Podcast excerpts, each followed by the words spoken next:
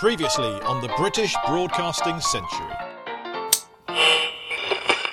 Wired gave way to wireless, telegraphy gave way to telephony, narrowcasts became broadcasts, or at least broadercasts, scientists gave way to engineers.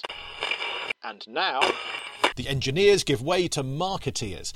And who better to take radio by the hand than head of publicity at Marconi's, Arthur Burrows? This episode will delve into who this almost entirely unknown chap was and how he went from radio prophet to publicist to programme director, ending up as the BBC's first head of programmes and the first voice on the BBC. Where's the room at New Broadcasting House with his name on it? I've never found it. Oh, and on this episode, a special broadcast memory from a radio legend, Emperor Rosko, veteran of pirate radio and Radio 1, with an exclusive, his first ever podcast appearance. And he has tales to tell. You are very welcome to this, the British Broadcasting Century. Hello, hello, this is Paul Kerensa calling. This is London Calling. Hello, hello. Welcome to this, the British Broadcasting Century. We are in recovery mode from the big birthday bash last episode. The Melba broadcast turned 100. Ah, what a party we had. Well, it's radio, so you wouldn't know if we did or if we didn't. But thank you so much. If you joined the Facebook Live chat last week, thank you so much. If you didn't, I think it's probably still there on the Guildford Fringe Facebook page. You can find it there, facebook.com slash Guildford Fringe, if you so wish. Uh, so thank you for coming back. Uh, what have you enjoyed so far? I would love to know. Do get in touch, paul at paulkerensa.com, or you can tweet me at BB Century or find us on Facebook, the British Broadcasting Century there. Any questions, comments, and indeed your audio clips are welcome to be emailed in with your memories of early broadcasting. It doesn't have to be as far back as the 1920s, it could be something from childhood or some early broadcasting you discovered later in life. I suppose for me, things like The Goons I discovered as a teenager, and that really set me up as a comedy writer, I suppose, when I just discovered how bizarre you could be. And I suppose that led me on to The Pythons. But I've always come back to the wireless, the immediacy, the up close nature, the speed at which things are made, oh, and the peril, because things do go wrong. And trust me, in this episode, something big is going to go wrong. But you move on and you keep on broadcasting. For example, for me, last year I was doing stand in cover for BBC Sussex and BBC Surrey's Sunday breakfast show. First thing, 6am on a Sunday morning, the first job you do on air is read the news because the newsreader comes in at 7am. Now, as a comedian, this felt a bit odd when I was first asked to do this. I thought, how have I ended up reading the news on the radio? Like, I'm hosting, presenting, I can get that as a transferable skill, but when they asked me to actually read the news and be serious, well, things got rather serious when my phone, which was next to me by the microphone, it was on silent, not that stupid, but it wasn't on airplane mode because I am a bit stupid. So then I announced at 6am a very serious news story. It was the latest situation in Syria. My phone heard Syria and my phone thought I said Siri. I'm listening. No, no, no. Let me know if I can help. Broadcasting to Sussex and Surrey, my phone joined in the news headlines like a double act partner who didn't get the memo that they weren't invited. I was reading the news at this time. My phone was offering to help. I think Syria needs more help than Siri can offer. So I threw the phone across the studio, aware that I had to say Surrey in a moment. I thought it might have misheard that, thinking it was saying Siri as well. Siri about that. I mean, sorry about that. So I should think. Yes, Siri seems to be the hardest word, along with sorry, Surrey, and Syria, it turns out. One day I'll take over. No, be gone. I'm the ghost of broadcasting future. Well, I do hope not. Anyway, from the ghost of broadcasting future, shudder, to the visionary of broadcasting past, who had a firm eye on the future. That's who we're talking about this episode. We're zooming in on Arthur Burrows, BBC's first children's presenter, the first actor on the wireless, but much more than all of those things. He's one of the very few to see broadcast radio coming. He has ideas of what it should all be like. First, let's pick up where we left off last time, which is exactly where Burrows enters the fray for us. So you might remember last episode, Ditcham and Round's amateur music made way for Dame Nellie Melba's professional international concert. And that made the first public broadcast, the first celebrity led performance, the first arts on the radio, arguably. But it was Burrows who took over from Ditcham at this point. He took over for the announcements, He's Marconi's head of publicity. He's got a taste for public facing radio. He's not just a desk bound manager, as Burrows. No, he likes to demonstrate radio sets. He likes to sell the idea of radio to the people. Broadcast radio, not just radio communication. And from here on, British radio really, I think, is, is Burrows' story. I don't think there would be a BBC without him. This is 2LO, the London station of the British Broadcasting Company calling. 2LO. Oh, and he'll be in a bit of rivalry in episodes to come with next week's featured character, Peter Eckersley, This is 2Emma Talk, Writtle testing. This is 2Emma Talk. who will Ripple become the voice of British radio. Well, let's whiz back first of all to the war and see what Burrows was doing then. Like all of our radio stars, Burrows has a role to play in war. He's compiling intercepted German radio messages, Morse code that is. Now, bear in mind, in World War One, radio is still person to person, theoretically. The idea is that they are sent by one person and received by another person. The trouble is, others can hear it too when they shouldn't. Now, Burrows is one of the few to see radio differently. He sees the benefit of transmitting radio broadcast. His background is journalism, and radio is just a hobby before the war. Unlike most pioneers we've met so far, he's not a scientist. Burrows' obsession isn't diodes and valves, though he is familiar with them. His obsession is telling the story of radio. Perhaps that's why I feel a kinsmanship with Arthur Burrows. I genuinely feel that Burrows is the protagonist in British radio's early story. He's certainly the protagonist in the novel and the screenplay that I'm currently trying to write about all of this. Oh, yes, don't you think for a minute that this writer isn't working all hours telling this story in different media? Not just as a podcast, but I've got the TV series pilot script uncommissioned. Producers, drop me a line. And a historical novel, also uncommissioned. Publishers, do get in touch. If you're listening beyond 2021, do look out for the historical novel in all good bookstores. Uh, if there are any, I'm hoping there will be. Uh, at the time of recording, uh, every bookshop in the world is just about reopening and cleansing every book uh, as they do so. I digress. But you can see, given the state of the world today, this is why I wanted to disappear into a simpler, nostalgic time, a sort of Downton Abbey with radio presenters. It's Downton Blabby. That could be the title for the TV series. I digress again. Burrows, radio visionary, he sees the benefit of broadcasting. At the end of the Great War, he writes an article called Wireless Possibilities. These are the words of Arthur Burrows in 1918. There appears to be no serious reason politicians speaking, say, in Parliament, should not be heard simultaneously by wireless in the reporting room of every newspaper office in the United Kingdom. The same idea might be extended to make possible the concert reproduction in all private residences of Albert Hall or Queen's Hall concerts, intervals in the musical programme filled with audible advertisements, pathetic or forcible appeals on behalf of somebody's soap or tomato ketchup. Burrows saw radio advertising coming. Let's not forget America's David Sarnoff, He of the Sarnoff shotgun. All right, that's not true. future head of the RCA, and another radio prophet. In 1916 he also saw broadcasting coming. I have in mind a plan of development which would make radio a household utility in the same sense as the piano or phonograph. The receiver designed in the form of a simple radio music box, uh, arranged for several different wavelengths, changeable with the throwing of a single switch or pressing of a single button. The box can be placed in the parlour or living room. The proposition would be especially interesting to farmers and others in outlying districts removed from cities to enjoy concerts, lectures, music which may be going on in the nearest city within their radius. But being a prophet doesn't really pay any bills. In early 1920, Burrows is head of publicity at Marconi's when our events from episode 2 were happening. That's Ditcham and Round's train timetables, then becoming news, and then music. And that vision that he had of what radio could be, it's starting to take shape. But his workplace, Marconi House in the Strand in London, it's still resisting. Marconi HQ does still see their future as person to person, one to one. Burrows has other ideas. So he leaves his desk at Marconi House for Chelmsford. He realises that they are onto something. It's still Ditcham's baby, according to the Marconi historian Tim Wander. Ditcham calls himself head cook and bottle washer. He's behind the scenes program planner, technician, engineer, a producer, creator.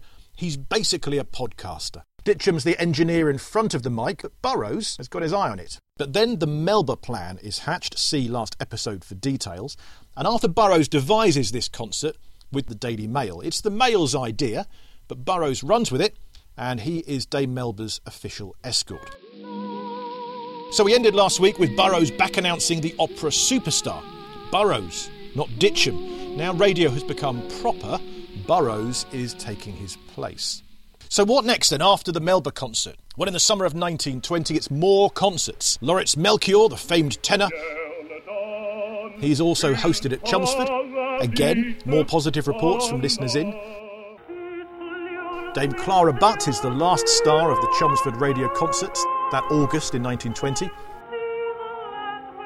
And after that, radio silence again. The singing stops.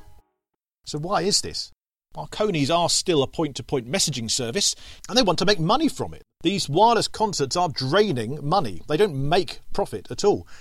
So, Arthur Burrows, he's on a mission to sell radio as an idea, mostly to journalists, but also to his own colleagues in Marconi House. There's a touring lorry around the country, broadcasting as it goes, but there's still disagreement as to what radio actually is. So Burrows is invited to the Imperial Press Conference in Canada in July 1920.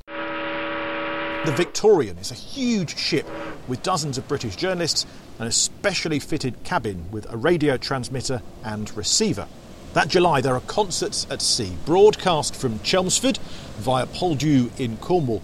And Burrows on board is impressing the press with the world's first mid ocean concerts. And for other ships too, Burrows plays gramophone records from the Victorian, an ancestor surely of the pirate radio DJ, and he's even taking requests. DJ Burrows is playing songs like I Love a Lassie by Harry Lauder. I love a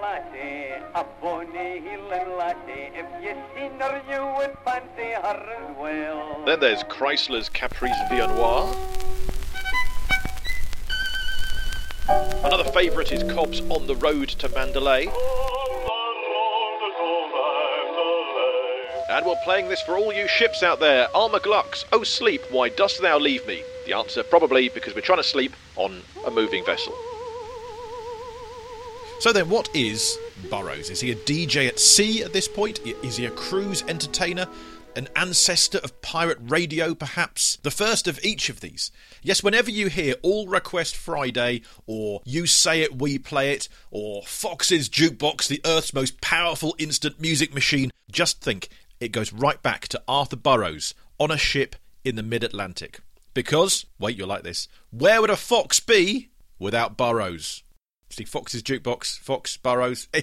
Rewind that 15 seconds to enjoy that joke again. Either way, Arthur Burrows is a visionary, putting his ideas of radio into action, even though he thinks this is the fun part, whereas the serious future for radio is in those journalists sending messages to each other. He's a record breaker. His was the first ship's newspaper to print news received by radio. And one broadcast on this voyage is the furthest shore to ship broadcast ever at this point. And the entire thing is all his idea. But it's not all smooth sailing, pun very much intended. And we'll find out how in a moment. But first, a guest. Now, while we're speaking of pirate radio's ancestor, let us meet a jock of pirate radio itself, a legend of 1960s broadcasting. He was on the original Radio 1 lineup in 1967. Before that, he joined Britain's offshore Radio Caroline in 1964 and before all that, he brought his transatlantic twang to European radio stations. And like our broadcasting pioneers of the 20s, his love of radio grew through military service, presenting on an aircraft carrier, the USS Coral Sea. In the boat that rocked, Philip Seymour Hoffman's character was based on this radio mega voice. Let's hear from Emperor Rosko. This is the Emperor Rosko uh, checking in. I'm a virgin at this. I've never done a podcast before, so I have absolutely no idea back in the military in the 60s doing armed forces radio for the Navy. I went to the Chris Boden School of Broadcasting in San Francisco because I had uh, gotten out of the service after four years. I had an opportunity through my parents' uh, connections to go to France and work for a record company over there. They probably were despairing because I didn't go to college and uh, what was I going to do with myself, so on and so forth. And here I was at the princely age of 21, working as a car park attendant in my spare time. Along, uh, I was also a bartender at one point. point, and they said, "All right, you can go work for Barclay Records. Here's your ticket." And just do what he says. So I went, okay, great. I failed kind of as a producer. I don't think I came up with anything that blew their minds. So in that period, they were paying radio stations to play Barclay Records, uh, as much as they did in Luxembourg with all the major labels. And, and it was called Barclay Rama. And uh, Eddie said to me, he said, okay, um, I want you to be in charge of the Barclay Ramas and come up. And I came up with, I don't know, a couple of 30 minute shows a week and a couple of 15 minute shows. And they would go out to 10 or 15 stations that the Barclay Records had uh, deals with. I said, "Well, I need a studio." So he said, "Well, use the mixing room upstairs from our major studio." And then I walked into this room, and of course, it has nothing to do with a with a with a radio studio. It's just all these giant tape recorders and a a, a mix post mixing board and whatnot. So we jury rigged a microphone in there, and I started playing with the echoes and the things. And within a month of me DJing these Barclay Ramas, uh, it, it appeared to be a big success. I met a guy in England who came over with Sam the Sham and the Pharaohs called uh, Henry. And Henry said, uh, well, yeah, you know, you, you should be on this new ship that's starting over there. Ronan O'Rahilly's got this ship called Caroline. And uh, he said, "Why, why don't you do that?" And I said, "Well, you know, I'm really happy here in Paris. You know." I said, "Maybe I can do it on tape." He said, "Well, all right." He said, "Make me a tape." So I went in that night about two o'clock in the morning after the Sam the Sham concert that I had introduced at the Olympia, and I cut a, a twenty-minute thing. Uh, for Radio Caroline, and he took it back to England. And the following week, I get this phone call from this guy called Ronan O'Rahilly who said, I want you on the ship. I said, Well, you know, people in hell want ice water. You know, it's not exactly the way it works. And he said, Listen, he said, I'll pay you £75 a week. You work two weeks, then I'll pay you for a third week that's uh, you're off the ship. And I said, Well, it does sound kind of exciting because 75 quid back then was a lot of money. So I said, okay, I'll be over in a month. He said, fine. And uh, packed all my bags, went over there, got on the ship. And the rest is English history, so to speak. It was not very bothersome for me because I just spent four years in the Navy. So a lot of people went out there and they were terrified, you know, of the seasickness and the ship was rocking in the gales and the whole thing. And in my case, uh, I was quite at home. Uh, the mixing board was for a real radio and um, we had carts and, you know, cartridge machines to play jingles and I was in heaven, to be quite honest, and uh, there was no nobody ordering you to do anything, just entertain the people, and it was so exciting because we were doing something completely different and not exactly law-abiding, so to speak. And I was um, I was on the ship with who? I, I think with Tony Blackburn and Dave Lee Travis come to mind, and uh, Michael Hearn. Uh, and we got into all kinds of mischief up there. But that is perhaps for another time because I spent a year on the ship and then uh, Ronan said, I want you to go back to Paris and work on Radio Luxembourg Francais. You can do, you have carte blanche, you can do what you want, but turn that old fogey station around. We went over there, had a very successful year doing that. And I got a fellow showed up from Radio 1 who was a producer and uh, he said, uh, "You should come, and uh, we're launching Radio One, an answer to the pirates, and we'd like you to be on it." And I said, "There's no way, Jose, I'm leaving this because I'm making a ton of money in Paris, but I'll send, make you a tape." And that was uh, how we started on Radio One.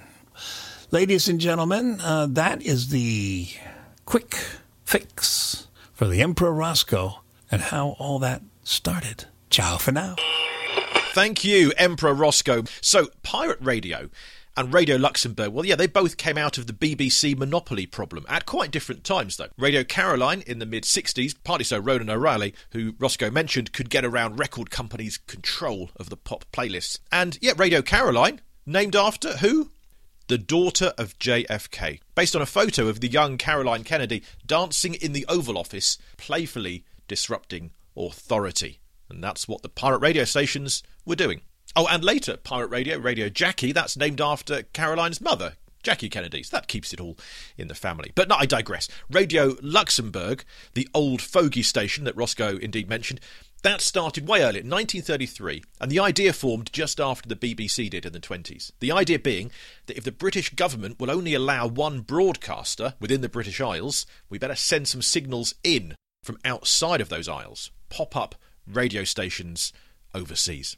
So, back in 1920, in our story, radio is indeed over a sea and it's playfully disrupting authority. The British government have banned broadcasts, so it's Arthur Burrows, one of the BBC's founding fathers, demonstrating to journalists a new form of radio, how they can send messages home to press rooms. That could be, he thinks, what radio might be for if the government won't allow it to go any further. Except that while he's demonstrating these messages to the press, it simply doesn't work. For minute after minute, in front of all of these journalists, Arthur Burrows is tapping away, trying to transatlantically shout, Hello, Poldhu! into the handset to try and reach the Cornwall Marconi station. But nothing.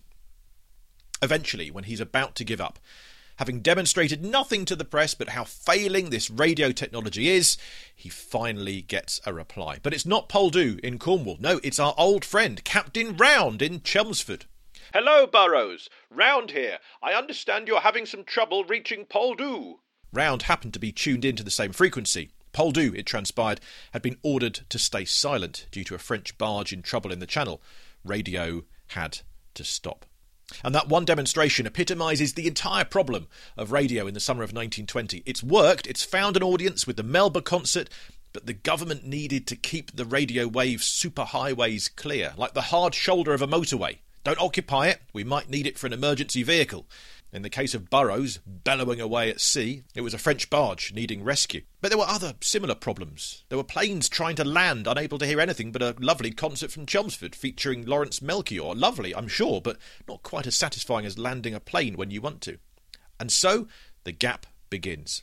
By late 1920, the government have, yes, effectively banned all radio broadcasts. There are a few successful demonstrations here and there. In Burrows' 1924 book on broadcasting, in fact, I've got it here, A demonstration was arranged between Chelmsford and Rome.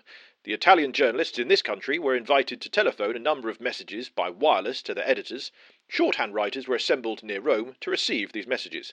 But one young journalist was so overcome with the novelty of the experience, he delivered his message in excited tones at something approaching 250 words a minute, whilst thumping the table and gesticulating wildly. This was too much for the note takers in the Emerald City. but that and a few amateur tests is about it. At a 1920 Wireless Society of London meeting, the General Post Office argued that we are in one giant laboratory. We must restrict use accordingly. Therefore, there should be limits on hours and wavelengths. And soon the Chelmsford Works closes. That place, the scene of Ditcham's news service, of Winifred Sayer's first warblings and Melba's international concert. But no, Marconi's are focusing elsewhere. Ditcham and Round return to engineering, and their on air contributions are done with for now. The party is over. But, spoilers, radio does come back. As it will next time, when we'll meet the man who brings it back with a bang, and a clink, and a gulp, and a warble, and a thump of the piano, and basically it's wild chaos. Forget Moyles, next week, Peter Eckersley is the saviour of radio. Before Chris Evans, the radio shows were planned in the pub a hundred years earlier. As for the future of Arthur Burrows, well, you will have to wait for future episodes to find out more about him. I could tell you now, but that would be spoiling things. I could tell you how he's the first BBC newsreader, reading the first report fast and slow to see which people preferred. How he started Children's Hour, how Burrows played Father Christmas in the first British radio drama, how he became the BBC's first director of programmes, how he formed one quarter of the BBC's workforce by the end of 1922, and how he helped make all of this happen. But we must tell the story in order. So next week, that rivalry begins between Burrows and PPE. PPE, I hear you say. How topical. Different PPE. This is Peter Pendleton Eckersley. Next time on the British Broadcasting Century. Speaking of those who help make things happen, let's give a quick nod to a couple of brilliant people who are doing marvellous things to help celebrate radio history. Andy Walmsley and his Radio Jottings Twitter account. You can find him there, and he blogs about the history of radio. Fascinating insights there. I learn something every time I read a new blog post. David Lloyd as well, his Radio Moments. You can find his podcast and read his books. And I've mentioned a couple of times Tim Wander, he is the Marconi historian, and he's been doing some talks as well in this 100th anniversary of broadcasting's birth. If you would like to support the podcast, all of this costs money, web hosting equipment, that sort of thing. You could go to ko-fi.com, that's ko-fi.com slash Paul Kerensa. That's for tips for coffee. If you'd like to do something regularly and get some benefits and patron-only goodies and things, there is patreon.com slash Paul Kerensa. You can always have a look there, see what you might get, and see if it appeals. I thank you for any help you can give. This is a one-man band, but without the band. And of course, there is another way you can support us by liking, sharing, rating, reviewing, subscribing. All of those things will help boost the podcast, get it out there. Just talk about it to somebody. Let them know you enjoy it. They might like it too. And do follow us on Facebook and Twitter and be part of that community. Otherwise, it is just me in a wardrobe surrounded by trousers.